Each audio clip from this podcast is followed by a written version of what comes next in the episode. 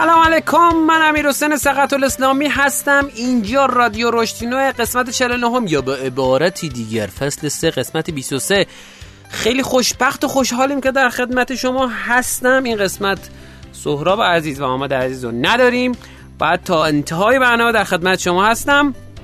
و همچنین رادیو روشن در مورد رشد کسب و کار و رشد فردی حداقل نیست این قسمت ولی رشد کسب و کار هست. و امیدوارم که از این قسمت لذت ببرید. اسپانسر این قسمت از برنامه ما دیزاین برگره دیزاین برگر کاری که می‌کنه اینی که دوره های آموزشی بسیار با کیفیت برگزار می‌کنه و همچنین نکته ای که وجود داره اینه که تو حوزه design ی کار می‌کنه. اولین دورش هم تو حوزه اصول freelancing حرفه‌ای بوده و دو تا دوره جدیدم داره ثبت نام می‌گیره تو حوزه طراحی و طراحی محصول و شما می‌تونید با کد تخفیف رشدینو 25 درصد تخفیف تو ثبت نامش بگیرید. آدرس سایت هست دیزاین برگر d e s i g n b u r g e r شما می‌تونید اینجا تشریف ببرید و ثبت نام بکنید و از این دوره های با کیفیت لذت ببرید. اگر موافق باشید بهتون بگم که امروز نهم دی ماه 1398 این رادیو قراره توی هفته دوم دی ماه منتشر بشه. بریم بیایم با هم اخبارینا رو بشنویم.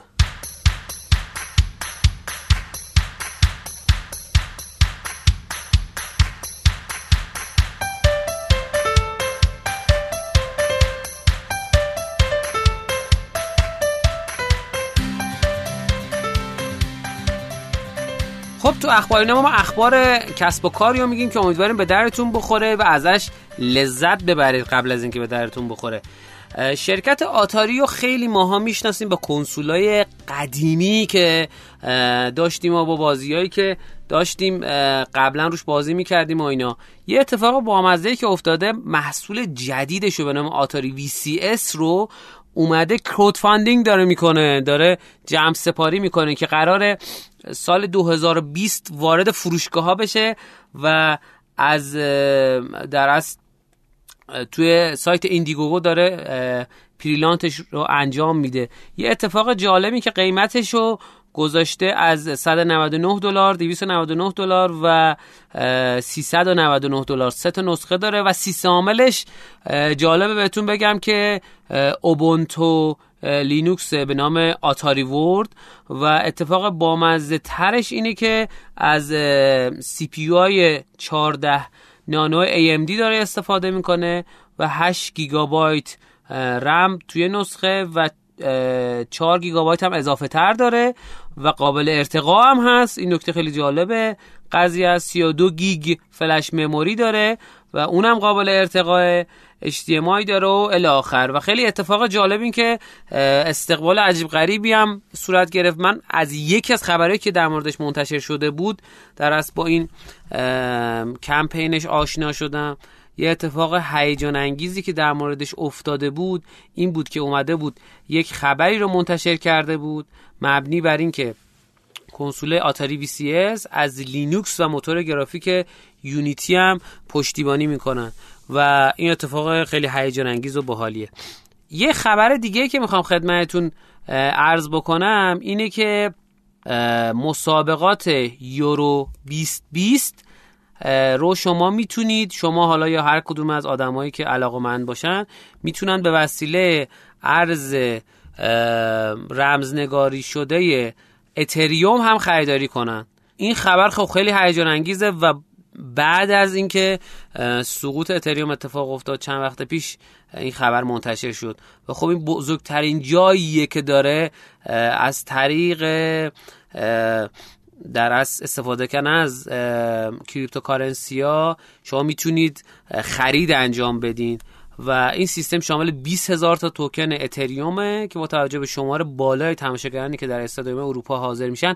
اگه تنها 5 درصد از کل بلیط های مسابقات از طریق شبکه مذکور به فروش برسه از کل کارمند بلاکچین در دنیا پیشی خواهد گرفت. خب این اتفاق اتفاق هیجان انگیزی و می‌تونه به رونق دوباره این ارز ها و خرید و فروششون کمک بکنه. یه خبر دیگه که می‌خوام خدمتتون عرض بکنم اینه که بعد مدت اگه خاطرتون باشه ما گفتیم که قراره که چیلیوری و ریحون ترکیب بشن با نام چیلیوری و این اتفاق افتاد و هفته پیش و استراتژیشون برای ورود به بازار اینه که تو حوزه گل، شیرینی، سوپرمارکت، داروخانه، نونوایی و میوه فروشی هم بعدا اضافه بکنن و سایر تند مصرف ها یا اصطلاحا FMCG ها رو هم داشته باشن. یه اتفاق هیجان انگیز این بود که آقای صادقیان گفته که بازار سفارش سوپرمارکتی در ایران 20 برابر بازار آنلاین غذا و خب این نشانگر اینه که اینا هم می‌خوان وارد این فضا بشن. آقای صادقیان گفته که سایز بازار سفارش آنلاین غذا تا 5 سال آینده تو ایران به 18 هزار میلیارد تومن می‌رسه که تا این لحظه 10 درصد اون آنلاین شده. یعنی عملا 1800 میلیارد تومن چیلیوری برای اون با ادغام به دنبال پشت سر گذاشتن اسنپ فودن و چهار دیمو هم توی نشست خبری اون رو اعلام کردن. های صادقی میگه که ما از امکانات در از ریحون هم داریم استفاده می‌کنیم و این چیزی بود که قبلا ما صحبت کردیم. این بود که دو تا فضای کسب و کار ایرانیان و سراوا عملا یه دونه گرفتن یه دونه دادن. یعنی چه جوری؟ یعنی این شکلی که ریحون رو گرفتن از این ور هم نت‌برگ رو دادن اسمش شد تخفیفان. و این خب اتفاق هیجان انگیزی ادغام همیشه انشالله که به نفع دو تا کسب و کار باشه. بریم بیایم با هم نکاتینو رو در خدمتتون باشیم.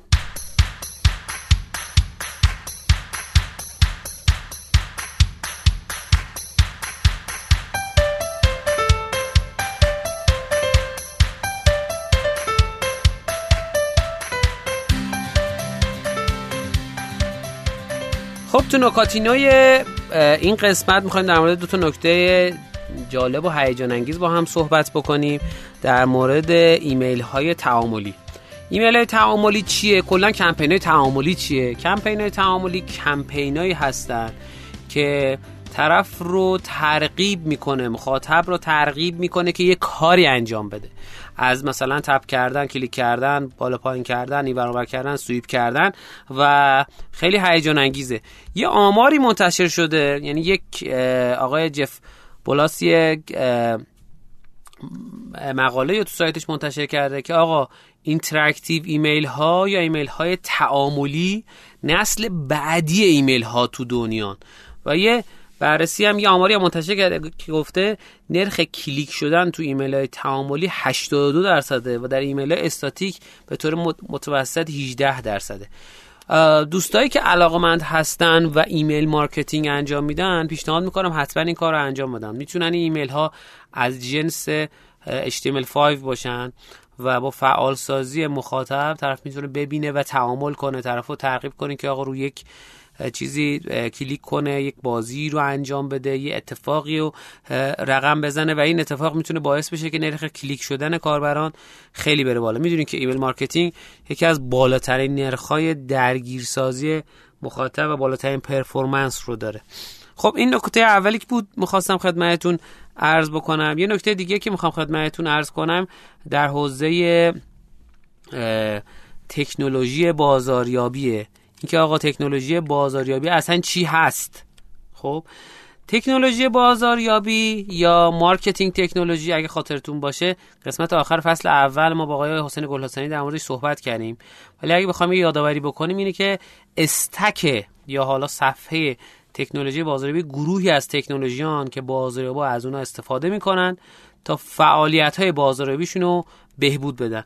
اغلب تمرکز تکنولوژی بازاریابی یا به اختصاص یا به اختصار مارتک ها برای راحت تر کردن فراینده پیچیده است.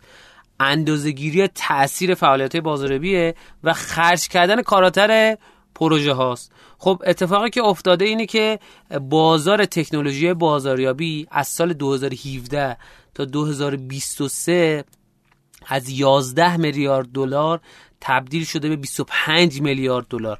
استفاده کردن از ابزارها شناخت ابزارهای بازاریابی که بیشتر حالا میشه گفت به شکلی شاید ما با به واسطه digital marketing اونا رو می‌شناسیم. و اینکه این اتفاق هم داره تو ایران میفته و داره landscape اینا منتشر میشه. این فضای دیدی که وجود داره تو فضای تکنولوژی های بازاریابی و امیدواریم که سریعتر منتشر بشه و ما بتونیم تو قسمت بعدی در موردش صحبت بکنیم. یه نظرسنجی جالب ما منتشر کردیم توی کانال رشدینو که می‌خوام نتیجهش رو خدمتتون عرض بکنم. اونم این بوده که به نظرتون پولسازترین یا حالا بزرگترین بازار تخصصی بازاریابی در سال 98 چی بوده؟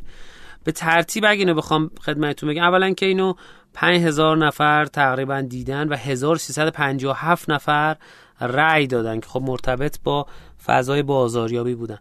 به نظر این آدم ها 39 درصد influencer marketing پولسازترین فضای بازاریابی بوده.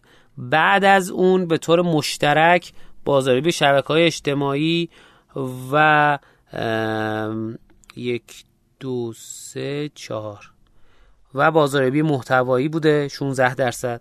از اون ور تبلیغات تلویزیونی خیلی جالبه که سومه با 9 درصد. خب شما هر تبلیغ تلویزیونی که می‌خوان launch کنید تقریبا یه میلیارد هزینه بکنین. واسم هم جالبه که چقدر فضای ذهنی digital marketer های ما فاصله داره تا حقیقت. و از اون ور branding با 7 درصد جز پول رای دادن و 4 درصد اتوماتیک سازی بازاریابی و از اون ور بازاریابی هک رشد 3 درصد و تبلیغات بیلبوردی و مجلات 3 درصد و بازاریابی شبکه‌ای دو درصد خیلی جالب برام این موضوع. و بازاریابی درونگرا هم آخر با یه درصد. خب این قسمت نکاتینای ما هم تموم شد. بریم بیایم با هم آموزینو رو بشنویم.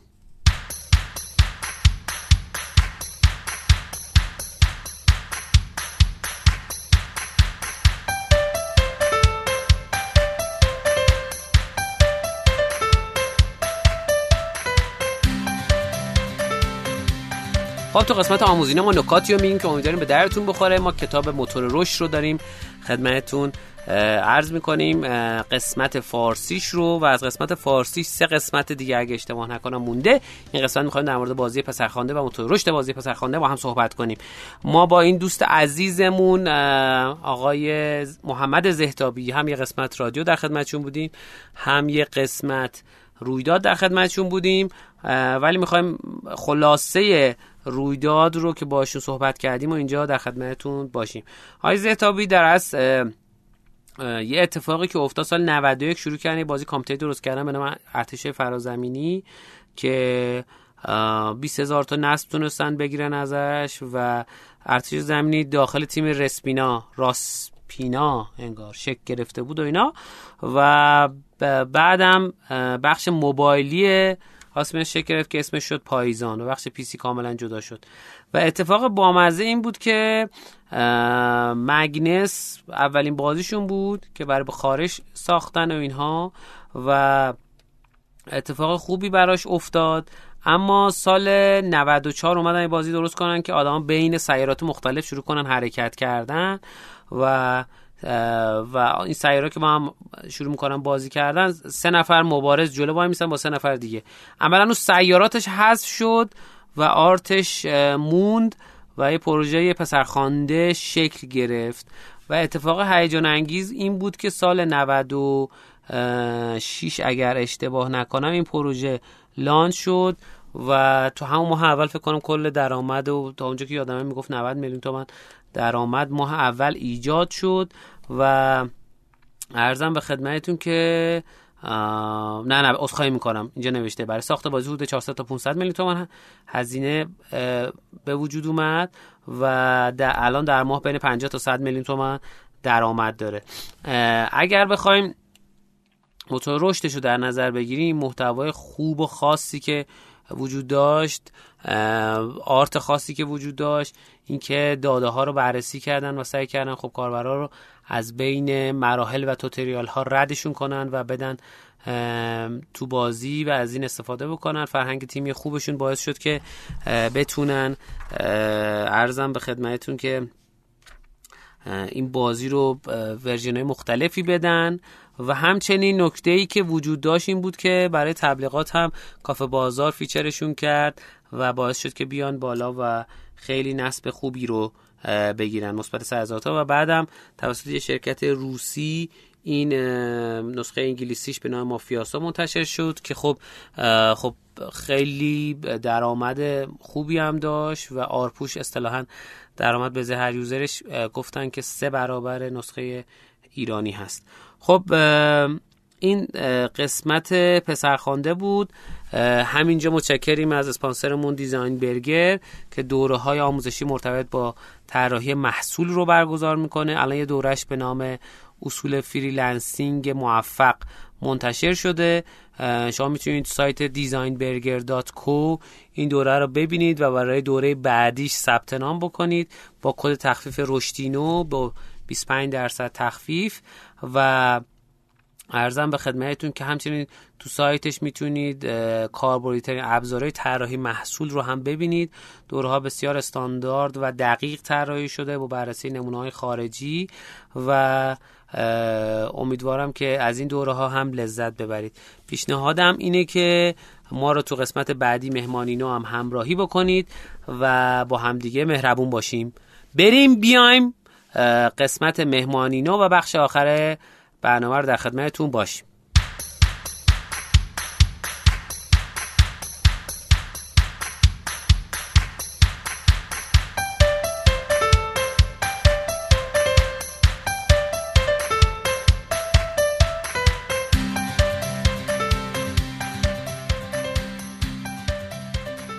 تو این قسمت برنامه ما یه مهمان عزیز و گرانقدر داریم که افتخار داده امروز تشریف آورده توی box شنوتو تو رادیو رشدینو خواهش می‌کنم خودش معرفی کنه.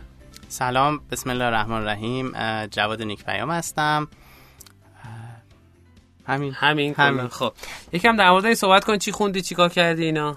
من دکترام رو تو حوزه طراحی رفتار در حقیقت مدیریت طراحی رفتار در رسانه های دیجیتال پیش بردم و تحقیقاتم رو هم تو زمینه آکادمیک و هم توی حوزه های تجاری روی مباحث مربوط به طراحی رفتار مخاطب و درگیرسازی مخاطب متمرکز شدم خیلی عالی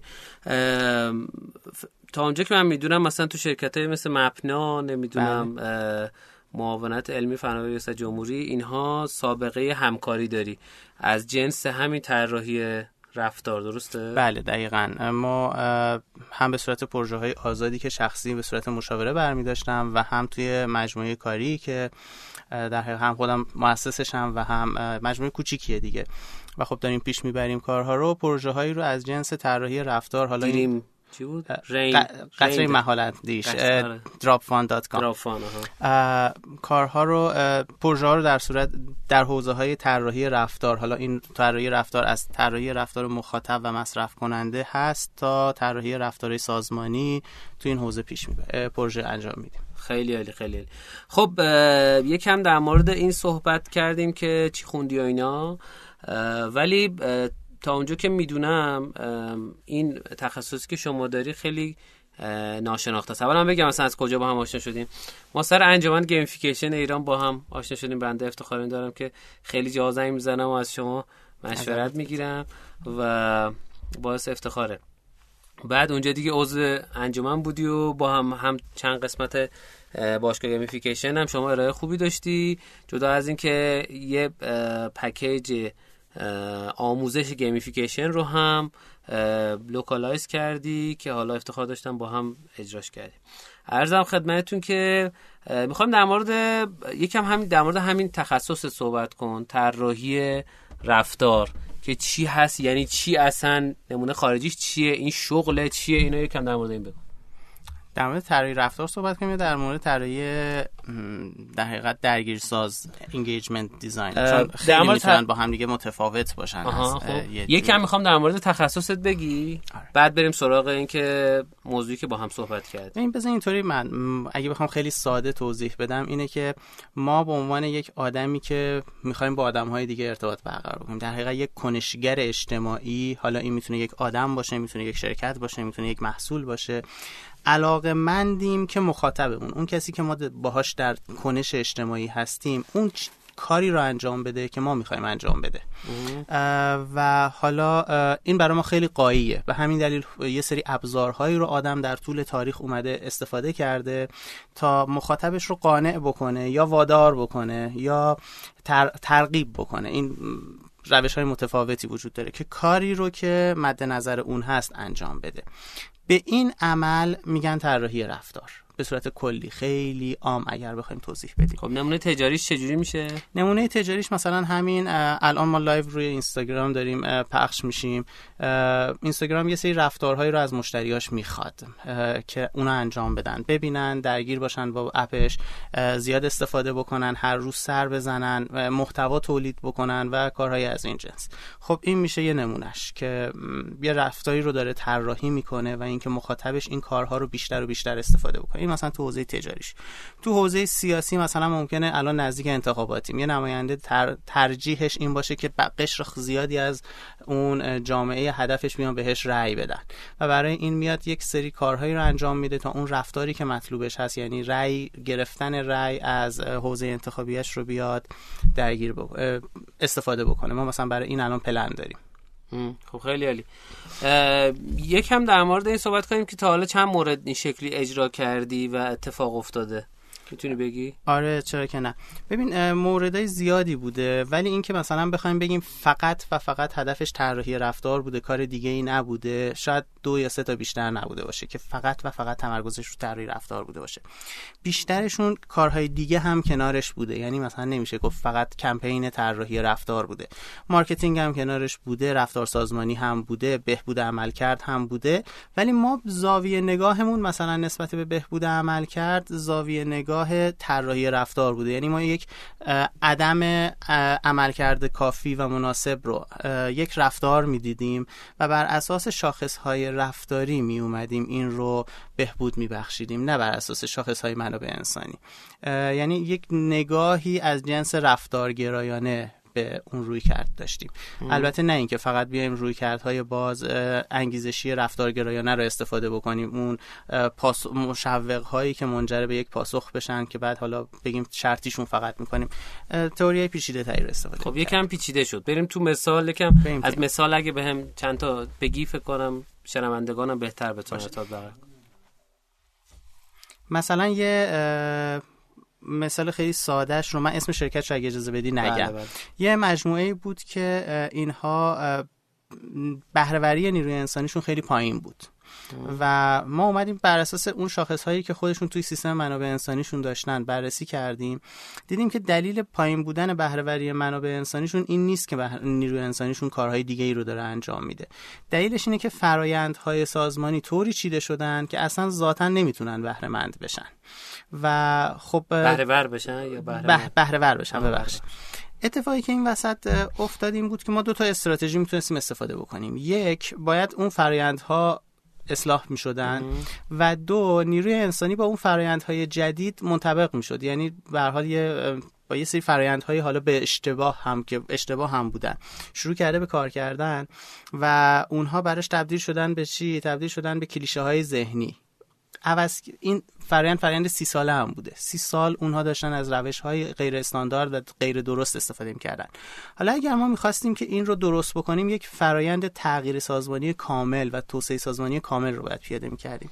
خب نه اون سازمان این بلوغ سازمانی رو داشت که بیاد این فرایند در حقیقت تحول رو بپذیره و نه کارمندها رو می‌شد توی بازه زمانی که مدیران مد نظرشون بود برسونیم به اون برنامه جامعه تحول.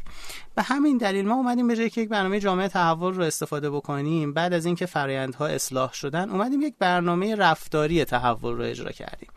یه سری رفتارهای مشخصی رو برای کارمندا تعریف کردیم. گفتیم به عنوان مثال اینها قرار توی جلسات به جایی که بشینن در مورد بزنن به هاش اصطلاحا حاشیه صحبت بکنن و توی متن جلسه نباشن. قبل از جلسه کاملا دستور کار جلسهشون رو داشته باشن و بعد از جلسه بتونن این رو توی 45 دقیقه جمع بکنن. ما برای این اومدیم استانداردهای رفتاریشون رو در آوردیم. گفتیم این رفتار می‌تونه بر این اساس شکل بگیره. مشوق ها رو هم استخراج کردیم و اون چیزهایی که در حقیقت نیروی محرکه اون رفتار هستند رو هم به دست آوردیم. یه مکانیزم ساده ای رو استفاده کردیم که حالا چهار تا بخش بیشتر نداشت. یکی این بود که هر کدوم از این رفتارها باید اختیار عمل توی کارمند داشته باشه. کارمند باید اختیار عمل داشته باشه براشون. مثلا بدونه که می‌تونه اینو انجام بده می‌تونه انجام نده. پس بنابراین ما اومدیم برای هر کدوم از رفتارهایی که مد نظرمون بود سه تا گزینه در آوردیم که می‌تونستن خودشون بر اساس انتخاب خودشون سه تا رو استفاده بکنن. موضوع دوم این بود که بعد از اختیار این بود که بعد تمام این رفتارها مرتبط می بود با اون هدف رفتاری که مد نظر ماست. خب ما هدف رفتاریمون رو مبتنی باز دوباره مرتبط گرفتیم با هدف رفتاری سازمان. یعنی اومدیم گفتیم خب سازمان یه استراتژی کلی داره یه استراتژی منابع انسانی داره یه استراتژی تحول سازمانی داره. و ما اومدیم رفتارها رو مبتنی بر استراتژی های تحول سازمانیشون تعریف کردیم. موضوع سوم بحث انگیزه بود. اینکه چجوری میشه کارمندها رو انگیزه داد که یه کاری رو انجام بدن. ما اومدیم برای این کار مکانیزمای انگیزشی در حقیقت self deterministic theory رو پیاده کردیم. اومدیم گفتیم که آدم مثل بقیه حیوانات نیست که بیاد رفتارگرایی بتونه توش اثر بذاره. بذار من یه مثال ساده بزنم و برگردم توی مسئله. شما در نظر بگیر توی تئوری های رفتاری ساده ما سه جور تئوری داریم. تئوریایی هستن که میگن ما اگر بیایم در حقیقت یه سری مشوق بدیم. با دادن این مشوق ها می‌تونیم انگیزه ایجاد بکنیم که البته اینی که من میگم خیلی عامه ها نمی‌خوام بحث علمی پیش ببرم می‌خوام یه بحث عمومی داشته باشم. ما می‌تونیم مشوق هایی بدیم و این مشوق ها می‌تونن انگیزه ایجاد بکنن. تئوری دوم تئوریایی هستن که میگه ما می‌تونیم در حقیقت عاملی که باعث عدم انگیزه میشه رو کم بکنیم. مثلا شما فرض کن یه نفر می‌خواد سیگار بکشه تو سر کار میشه بهش مشوق داد بگی اگه سیگار نکشی این اتفاق برات میفته. می‌تونی عامل سیگار کشیدن رو کم کنی. سعی کنی مثلا از استرس های کاریش کم کنی تا این کمتر سر کار نیاز بشه سیگار بکشه یه حالت سومی هم هست که تئوری بهترین تئوریش و ساده ترین تئوریش که میشه پیاده کرد self deterministic theory ه که میاد میگه به صورت خیلی عمومی میاد میگه آدم یک موجودیه که حافظه داره. و یه سری اخلاقیات داره. این حافظه و این اخلاقیات آدم رو می‌ذاره توی یک شرایط معینی که اینها رو با همدیگه میاد مقایسه می‌کنه. میاد میگه که آیا انجام دادن یک کاری تو اخلاقیات من هست یا نیست و آیا این انجام دادنه می‌تونه من رو برای من در حقیقت پیامد خوبی داشته باشه یا نداشته باشه؟ بعد با مقایسه اینها یک تصمیمی می‌گیره و اون تصمیمش رو اجرایی می‌کنه. مثلا خب همین بحث سیگار کشیدن تو محیط کار یه چیزیه که خب عموما آدم ها بر اساس این تئوری بهش فکر می‌کنن و به همین دلیل که شما می‌بینید توی office هیچ کسی سیگار نمی‌کشه و بعد میرن بیرون این کار دخانیاتشون رو استعمال می‌کنن. خب برگردیم سراغ موضوع چیزی که داشتم می‌گفتم. ما اومدیم از این تئوری استفاده کردیم برای انگیزش دادن به پرسنل اون سازمان برای که اون کارها رو انجام بدن کارهایی که در اهداف سازمانی بود. و اینکه یک کار دیگه ای که ایجاد کردیم این بود که اینها رو هل دادیم و سوق دادیم به سمت یک زبدگی خاصی. یعنی به عنوان مثال موقعی که توی فرآیندهای منابع انسانی ما داریم چیکار می‌کنیم؟ داریم تقویت جاب ریچمنت ایجاد می‌کنیم. در حقیقت شغل رو قوی می‌کنیم فرد رو قوی می‌کنیم. براش ما اومدیم یک فرایندی رو یک در حقیقت تونلی رو ایجاد کردیم که این فرد در حرکت در این تونل و انجام دادن این کارهایی که ما بهش رفتارهایی که ما بهش داده بودیم بعد از یه بازی کوتاه 90 روزه می‌رسید به یک زبدگی خاصی تو اون موضوع و اون زبدگی براش می‌شد یک منبعی از اعتبار و قدرت در سازمان. بنابراین با خیلی تمام شور و اشتیاق بیشتری به سمتش حرکت می‌کرد.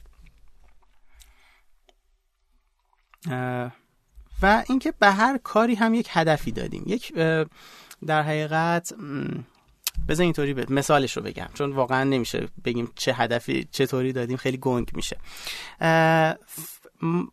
چک کردن کارتابل سازمانی یه چیزیه که واقعا کار سختیه. خصوصا با این نرم افزارهای سازمانی که ما تو ایران داریم و اون سازمان هم خیلی نرم افزارش خیلی داغون بود.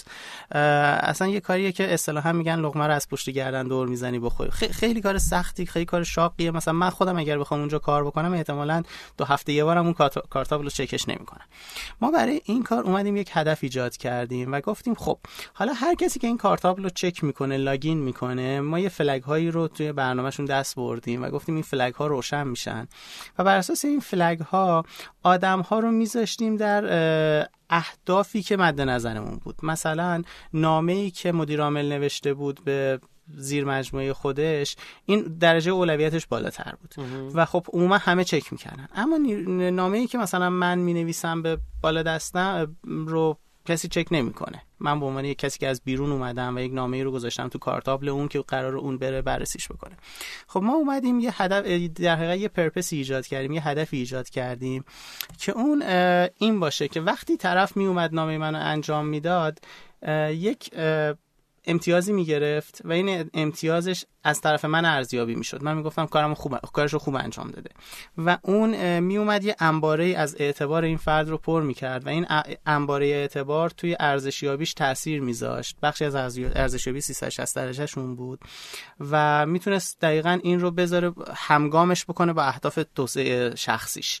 بنابراین میومد استفاده می‌کرد. ما اگر بخوام آمار بگم توی اون سازمان بر اساس شاخص هایی که خودشون به ما داده بودن ما نمی‌خواستیم اون شاخص ها رو دستکاری بکنیم بر اساس KPI خودشون اونها 21 درصد بهره وری سازمانی داشتن و بعد از 90 روزی که برنامه اجرا شد رسیده بود به 73 درصد. خیلی خوب بود خیلی خوب. خیلی جذاب و هیجان انگیز. خب متشکر ازت. یکم اگه میشه در مورد بحث engagement design و اینکه این چی هست این موضوع هم به اون بگو. چون می‌دونم یکی از کاری که انجام میدی بحث engagement design ه و به عنوان engagement designer اضافه میشی به پروژه. خب engagement از اون جملات واقعا پرکاربرد یه اصطلاح پرکاربرده که عموما هم عموما نه بهتر بگم گاهاً هم اشتباه استفاده میشه. engagement رو من از این به بعد اگه اجازه بدی اصلا درگیرسازی بگم. بله. خب حالا هرچند که ترجمه خوبی هم براش نیست ولی واقعا ترجمه دیگه این من سراغ ندارم براش. درگیرسازی یه چیزیه که برای آدم های مختلف معانی مختلفی رو توی ذهنشون تداعی می‌کنه. مثلا در نظر بگیر یه نفری که یه اپلیکیشن داره ممکنه engagement براش یه چیزی باشه. یه نفر که توی فروشنده است engagement براش یه چیز دیگه است. راننده تاکسی engagement ش یه چیز دیگه است. مثلا همین که حرف می‌زنن براش مثلا می‌تونه engagement باشه. و هر کسی یه جوری این رو برداشت می‌کنه. engagement از دید من سه تا لایه سه تا لایه داره و نمی‌تونیم ما این رو به عنوان یک مفهوم یک تا بیانش بکنیم. سه تا لایه داره. اگه این سه تا لایه برآورده بشه تو هر کدوم از سطوح این لایه ها می‌تونه engagement اتفاق بیفته درگیرسازی اتفاق بیفته. خب درگیرسازی تو لایه اول یه چیزی به من اسمش رو می‌ذارم درگیرسازی به مثابه شناخت. یعنی اینکه شما با کسی که داری تعامل می‌کنی اون بدونه که شما هستی اصلا وجود خارجی داری. این می‌تونه مثلا برای اپلیکیشن ها این باشه که طرف اصلا بدونی همچین اپلیکیشنی وجود داره. یا برای مثلا account های social media این باشه که بیان چیکار کنن فقط بدونن که شما با این آیدی وجود خارجی داری. این که صرف این که بدون شما هستی یه جور engagement ایجاد می‌کنه براشون. موضوع دوم انگیجمنت به مسابه مواجهه من اسمش رو می‌ذارم. یعنی اینکه فرد در مواجهه با شما بیاد چیکار بکنه؟ یک کاری رو انجام بده. تو حالت قبلی درگیرسازی فقط یه حالت ذهنی بود تو حالت شناخت. یک حالت ذهنی بود که طرف با شما درگیر می‌شد.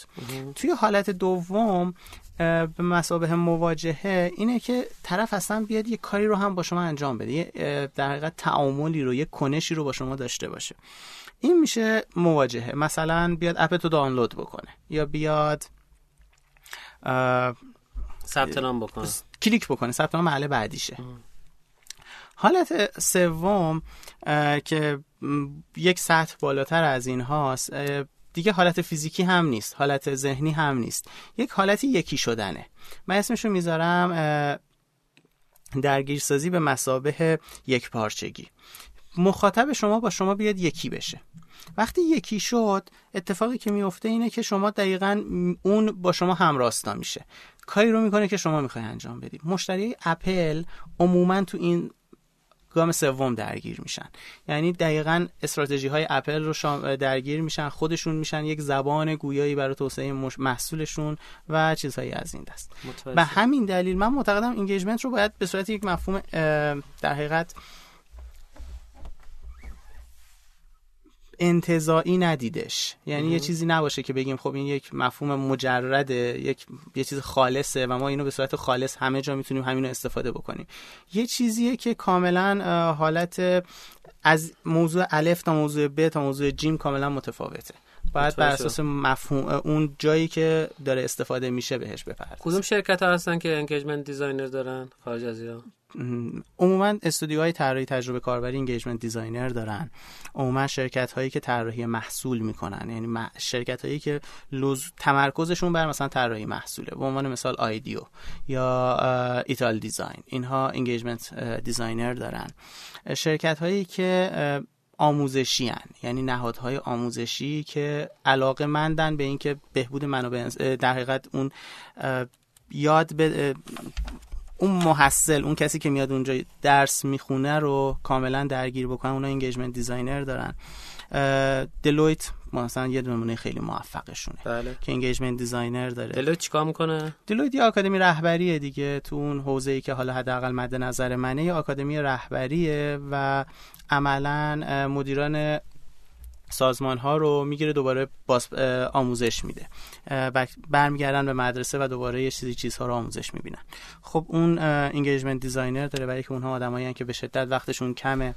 من معتقدم شرکت های بزرگ اکثرا دارن. یعنی حالا ممکنه عنوانشون این نباشه. ولی دارن این مفهوم رو پیاده تو ایران هم کسی داریم که در از شرکت که داشته باشه با این عنوان من سراغ ندارم که به عنوان یک جایگاه سازمانی داشته باشه. ولی عموما سازمان هایی که پیشرو هستن این مفهوم رو دارن پیاده می‌کنن. یعنی چاره ای ندارن جز اینکه این مفهوم پیاده کنن. الان البته این یه مسئله جدید نیست. این مسئله خیلی قدیمیه که ما در توی یک اقتصاد وقتی تعداد رقبا زیاد میشه وقتی تعداد محصول مکمل زیاد میشه وقتی تعداد محصول جایگزین زیاد میشه شرکت ها به دنبال یک اقتصاد توجهن. یعنی مثلا بذارید من یه مثال این توجه یعنی چی؟ اقتصاد توجه اکونومی و تنشن یعنی اینکه من اگر از اپ تو استفاده بکنم در آن واحد نمی‌تونم از اپ دیگه ای استفاده بکنم. آه. خب. به همین دلیل شرکت ها دنبال اینن که این اقتصاد توجه رو به دست بیارن. آه یعنی اقتصادی که به واسطه توجه کاربر دقیقا. شارژ میشه. شارژ میشه. خب وقتی یه همچین چیزی داره اتفاق میفته engagement حرف اولو می‌زنه. شما دقت بکن هیچ کسی نمیاد بگه که من تو ایران هیچ کسی نمیاد بگه که من عاشق اسنپم. خب؟ چرا؟ چون هنوز لایه های بالای engagement اتفاق نیفتاده. خب. اما توی به عنوان مثال یه جایی مثل امریکا مسئله Uber کاملا می‌تونه چی باشه؟ که اصلا زیادی هستن که بگن من عاشق Uber م و هیچ وقت از رقیب Uber استفاده نمی کنم یعنی Lyft. دقیقا. خیلی عالی. ببینید ما دوستان عزیز کاری که می‌کنیم که بعضی موقع سری موقعیت شغلی های خاصی رو معرفی می‌کنیم که تو ایران وجود ندارن و سعی می‌کنیم بازش کنیم و در موردش با هم گپ بزنیم با مهمون. و امروز اومدیم role سازمانی engagement designer رو معرفی کردیم. گفتیم تو کدوم شرکت ها هست کارش چیه؟ چه کاری انجام میده؟ چه تأثیری توی سازمان داره؟ و یه موضوعی هستش که فکر می‌کنم به درد خیلیامون می‌خوره. برای اینکه بفهمیم آقا کجا این نقص وجود نده داره. حالا سوال آخرم در این حوزه اینه که چه جور آدمایی معمولا با چه نوع علاقی میان سمت engagement design دو تا مسئله است اینجا. یکی این که اصلا ما بحث design رو چطوری ببینیم؟ چون موضوع صحبتمون ایران عموما. اینکه design رو چطوری ببینیمش. ما یه آسیبی به دیزاین وارده توی ایران که آسیب نیست. شاید حسن باشه ولی خب فعلا داره آسیب میشه. طراحهای ما بیشتر دانشمندند تا هنرمند. یعنی بیشتر علم طراحی رو دارن تا بیشتر از اینکه هنر طراحی رو داشته باشن. به همین دلیل ما مثلا تو طراحی محصولاتمون می‌بینیم جایی چه نکات ریزی خالیه. مثلا یه دکمه می‌تونست یه ذره اون ورتر باشه یه دونه تجربه بهتری رو می‌تونست منتقل بکنه و چیزهایی از این جنس. این در حالیه که واقعا من نقصی تو علم نمی‌بینم. معتقدم اینها کاملا علمش رو دارن. موضوع خب اگر ما بخوایم از این زاویه به مسئله نگاه بکنیم engagement design رو می‌تونیم بخشی از فرایند طراحی و این این position رو در حقیقت جزئی از تیم طراحی بدونیم. همونطور که مثلا ما توی تیم طراحی کسی به اسم طراح تجربه کاربری داریم و کسی به عنوان طراح رابط کاربری داریم و این دوتا رو از هم دیگه داریم تفکیک می‌کنیم و یکی نمی‌کنیم توی خیلی از سازمان ها UI designer و UX designer. بله UI designer و UX designer رو. می‌تونیم engagement designer رو هم بخشی از تیم بدونیم. می‌تونیم هم این رو اقدام در حقیقت داخل UX ببینیمش. این برمیگرده به اینکه اون سازمان چقدر در حقیقت فعالیت طراحیش بزرگه و چقدر نیاز به فعالیت طراحی داره. این کاملا برمیگرده به ابعاد سازمان. به همین دلیل من گفتم که یک مفهوم انتزاعی نیست که من بخوام بگم همه جا یکیه. ممکنه اصلا یه سازمانی اگر یک engagement designer داشته باشه بیاد خراب بکنه کارشو. چرا؟ چون محصولش الان مثلا بیشتر از این که نیازمند به طراحی درگیرساز باشه نیازمند به اینه که feature هاش توسعه پیدا بکنه. این مثلا بهتره اینه که اول تمرکز بکنه رو feature ها ولی یه سازمان هم هست رسیده به اون قایت طراحی و بعد برای قایت طراحی می‌خواد توی لایه های مختلف بیاد چیکار بکنه درگیرسازی رو پیاده بکنه. بعد اونجا به فکر این باشه که حالا از اون تکنیک ها یا خودش استفاده بکنه یا کسی رو استخدام بکنه که این کار است و بیاد استفاده بکنه. خیلی عالی. متشکرم از شما جناب جواد خان نیک پیام که تشریف آوردین و با ما همراه شدین توی رادیو روشنا متشکرم از شما دوستان عزیز و گرامی که تا این قسمت از برنامه با ما همراه بودین. امیدوارم که این قسمت از برنامه هم مورد توجهتون قرار گرفته باشه. امیدوارم که برای دوستانتون هم رادیو رو ارسال بکنید و باهاشون صحبت کنید. یه بند خدای کامنت گذاشته بود که آقا این آهنگی که می‌ذارین مناسب خواب نیست. من قبل خواب گوش میدم پادکست آقا ما پادکست درست می‌کنیم؟ بیدار شین. پادکست رو درست نمی‌کنیم؟ بخوابین ولی خب حالا دوست دارین قبل خواب گوش کنید. این مزاحی بود برای اینکه انتهای برنامه هم با لبخند بزنید پادکست قسمت بعدی ما رو بشنوید متشکر از اسپانسر این قسمت از برنامه دیزاین برگر که دوره های آموزشی طراحی برگزار می‌کنه چقدر مرتبط بود بله. با این قسمت و امیدوارم که از سایت designburger.co دیدن بفرمایید و با کد تخفیف رشتینو ثبت نام بکنید توی دوره هاشون چون دوره خوب و جذابی دارن. خب مرسی که تا این قسمت با ما همراه بودین. اگه از مهمون این قسمت برنامه ما لذت بردین و بیشتر دوست دارین در این حوزه بشنوید تو کامنت ها برامون بنویسین. تنها راهی که ما این کار رو انجام بدیم از طریق کامنت هاست. قبلا هم این کار رو انجام دادیم. مهمونایی بوده که چند بار در خدمتشون بودیم به واسطه کامنت های شما. حتی ما ساختار برنامه رو به واسطه کامنت های شما عوض کردیم. جدا از این تشکر می‌کنم که رادیو رو برای دوستان و آشنایانتون میفرستین. استوری می‌کنید ما رو منشن می‌کنید توییت می‌کنید برامون و به بقیه دوستانتون معرفی می‌کنیم ما رو و از این موضوع هم خیلی کمال تشکر رو دارم.